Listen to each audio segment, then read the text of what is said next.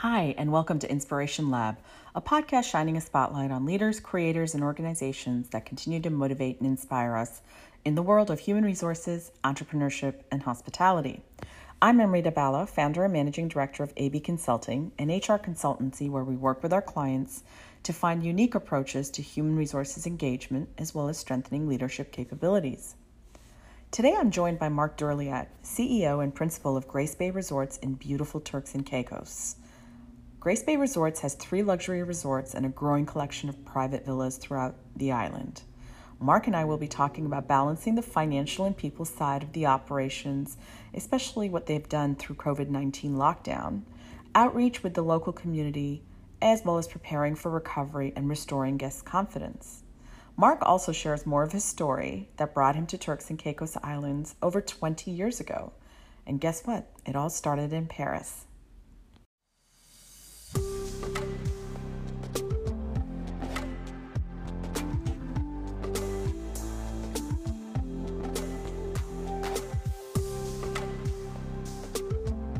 Hi, everyone. So, we're taking some time now to really shift our discussion on recovery for the tourism and hospitality industry. Given our work in the Caribbean, we're reaching out to our Caribbean friends to find out how they're doing and how they're preparing for um, the next phase or the next step of their economy's reopening. So today we're joined by Mark Durliat, CEO and owner of Grace Bay Resorts in beautiful Turks and Caicos. Grace Bay Resorts has three luxury resorts across the island and is also has a collection of private villas. As someone who's had an opportunity to visit many of the Grace Bay Resorts properties, I can tell you that they really are stunning and um, also have just the most incredible and heartwarming teams. So, Mark, thank you so much for being with us today. Uh, we're excited to talk to you, and I know that through our conversation, we're also going to get a little bit of insight into what brought you um, to Turks and Caicos and, and, and, some background on your career as well. Um, let's start by talking about how are you? How are things in Turks and Caicos? Thank you. Thanks for having me, Amrita. I think um, probably what's most important for everybody to know is Turks and Caicos, like many jurisdictions in the Caribbean, we're, we're forced to kind of close our doors of, of sorts uh, to the tourism industry back in March, uh, March roughly March 27th, when the government decided to close the borders to international travel. And we have been in shock since then because you know stopping hotel activity when you have large properties and lots of people and lots of different uh, expectations and bookings is very difficult. And I think um, a lot of people including myself, know, we've closed our hotels from time to time in the past, but you have you usually have a plan. When it stops on a dime like that, it is really difficult to adjust, and it, it's it's it's shocking to the system. So I think that's one of the things that everybody's really trying to deal with. Um, on the on the ground here, our biggest challenge is making sure that that the that the employee base is taken care of, and that's I think in many industries, people are grappling with that. Certainly in the bigger countries in the United States and Canada and Europe, they have really rich and deep, deep um, government systems. In the Caribbean, those don't exist, certainly not even closely to close to that extent. And in Turks and Caicos, it doesn't have, it doesn't exist. The social safety net is not here. So that responsibility largely falls on the private sector. And I think of all the things that we, we are focused on, it's that one thing. It's how can we keep our, our people feeling safe, secure, keep bread on the table, and also sort of somehow emerge from this. Dovetailing from that, you know, what are some of the initiatives that uh, that you know Grace Bay Resorts is uh, involved in in terms of taking care of your employees, keeping them engaged, keeping them motivated? Well, um, you know, other than the obvious, which everybody's doing and we're doing right now, which is this Zoom communication, we've deployed that and we deployed it with our manager, our management team. But obviously, at the low, at, a level, um, a, sort of a step below that in terms of communication, those managers are communicating with their department heads and their employees on an ongoing basis. So there's an there's actually an active um, engagement with our employees. The other thing that we've tried, and some sometimes to to mix results, is to actually communicate messages through video. And so I've I've issued a video recently where I talk about what we're trying to accomplish, to try and give everybody a little sense of hope. Um, and that seems to, with our employees, it seems to seems to work because there really is no communication, physical interaction at this moment in time. The other thing that we're also doing is um, soon, as the as the economy starts to go into its phase of reopening, we're going to reopen many of our hotel staff cafeterias, and subject to local regulations, we're going to introduce uh, reintroduce the um, the meal plans and letting our employees come to the resorts, even though we're closed, and even if they're not working, because we'll obviously still do some work, but it'll be more cleanup and, and spruce up and training and things like that. But those employees who may not be on the payroll or may not be on the schedule, I should say, for a specific day, will be allowed to come to the resort and connect through our staff cafeterias in a obviously a a specific way, which may be de- defined by government. So we're hoping that that's going to have an impact. And then finally, um, we are rolling out our Staples program where our, our, managers and our employees will be going into the communities and delivering goods and services to those who may not be able to travel. Uh, you know, those kinds of things are going to be very valuable to us in the short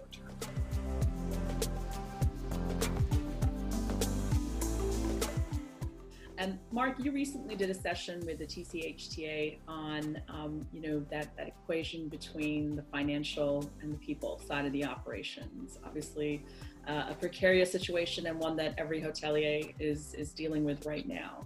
Um, tell us a little bit more about some of the conversations that you're having with your owners, you know, investors, um, and employees. Well, I'll start with the, with in, in the list in, in the order you gave. Um, interesting you, and you obviously know this, that we have a condo hotel model here that has really, really uh, worked well for us. And um, it is something that we nurture very carefully.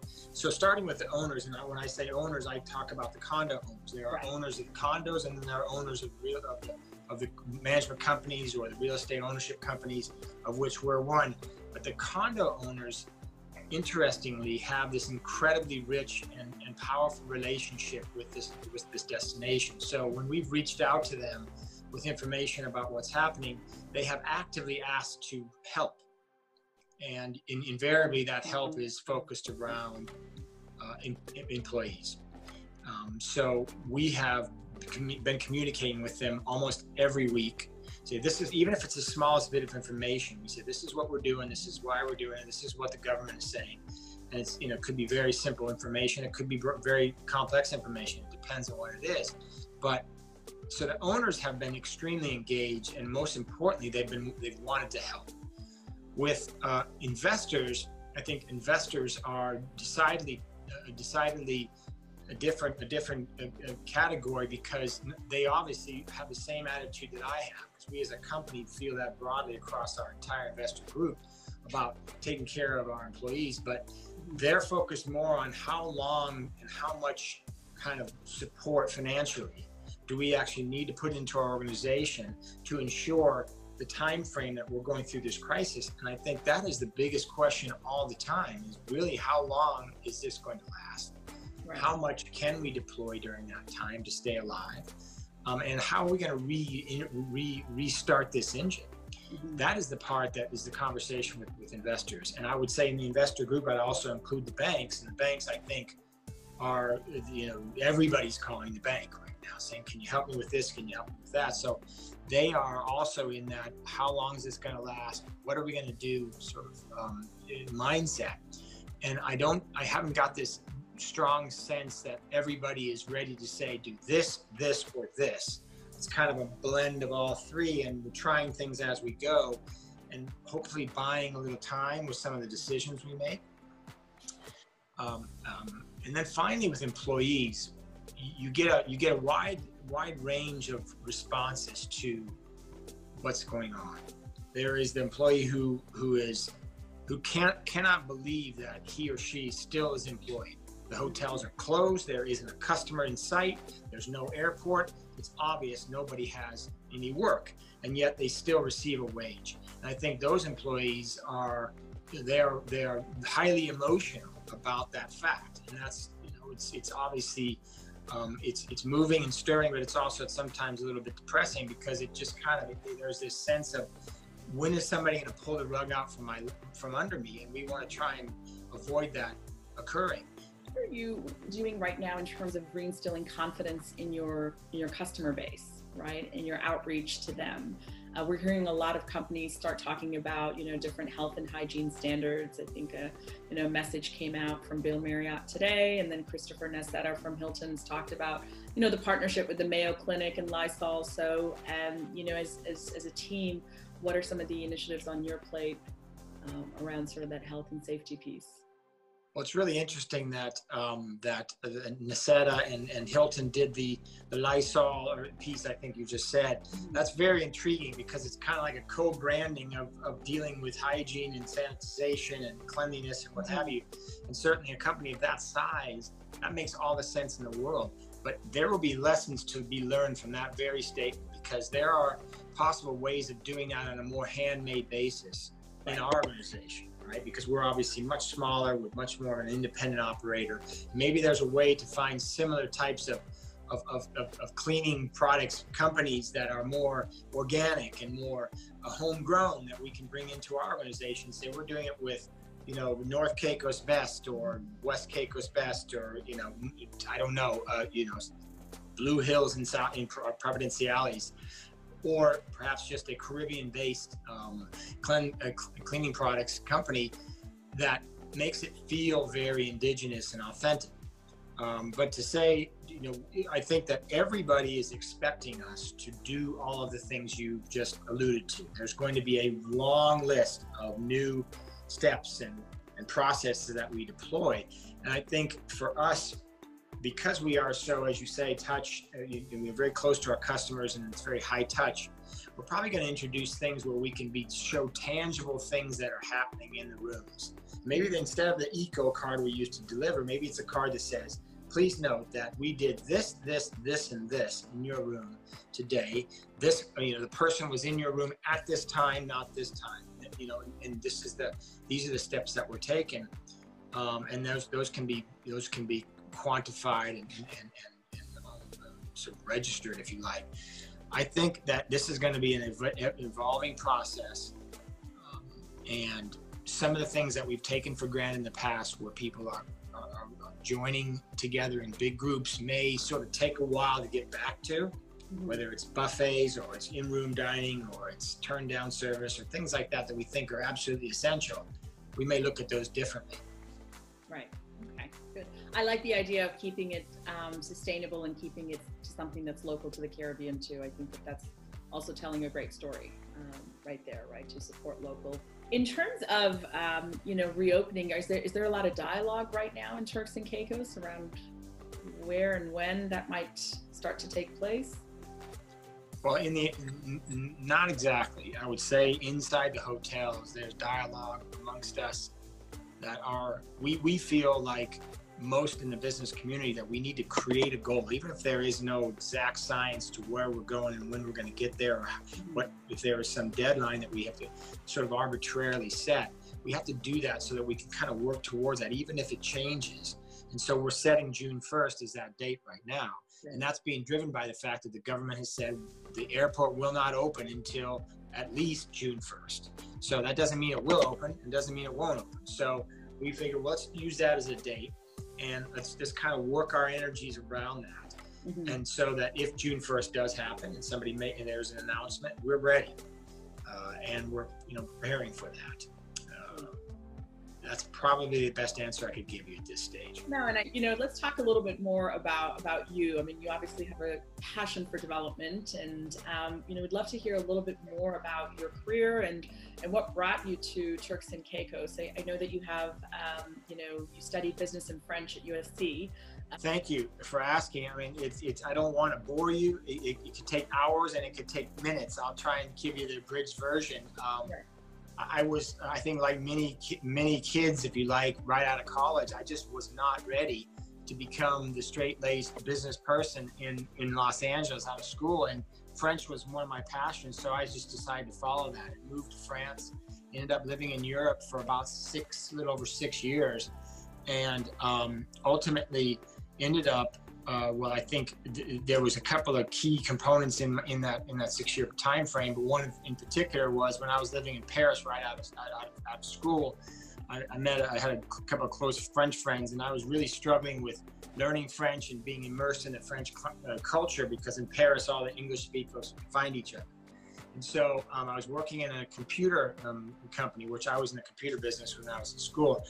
And ultimately, I approached one of my friends. I said, I just really need to be networking. I've been taught networking at the entrepreneur program at USC. I've been taught how to use uh, connections around you to sort of advance your career. And I said, I just don't feel like I'm networking in Paris because I'm getting trapped in these English speaking areas. And I said, I really want to immerse myself in France.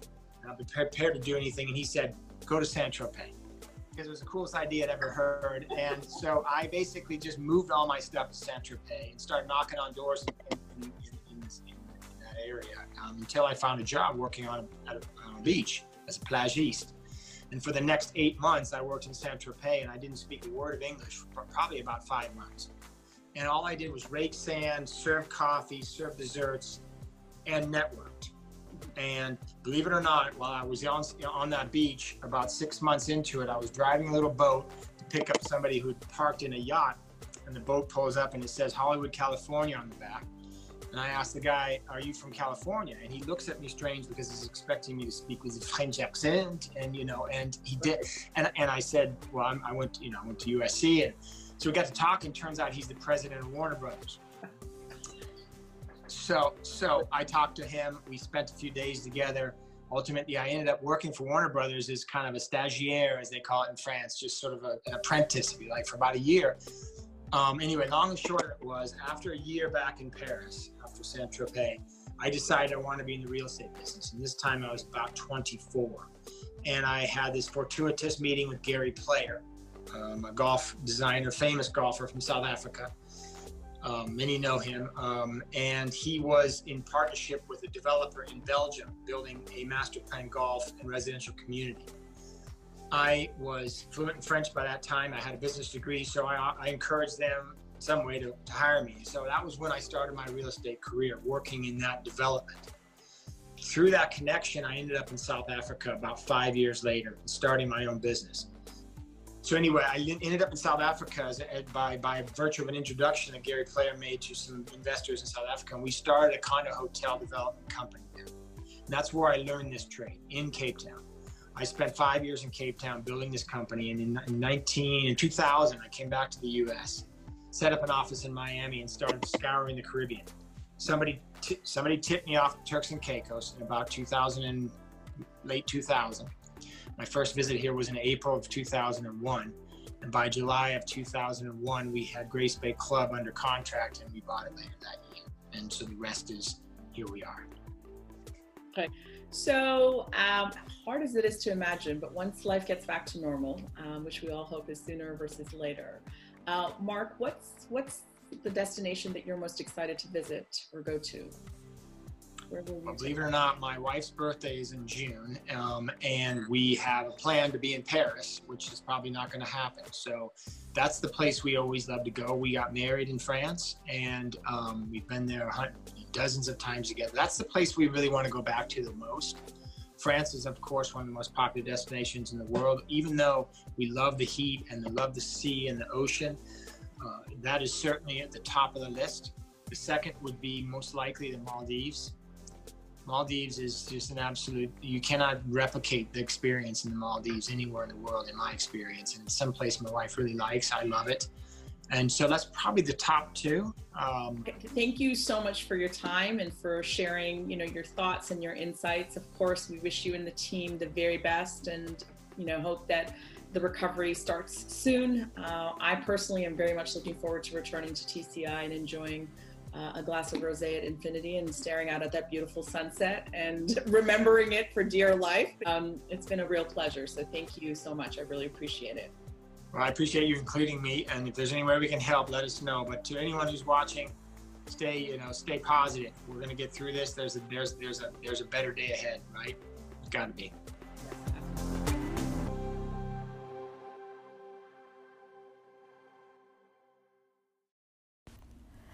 Thank you for listening to today's episode of Inspiration Lab.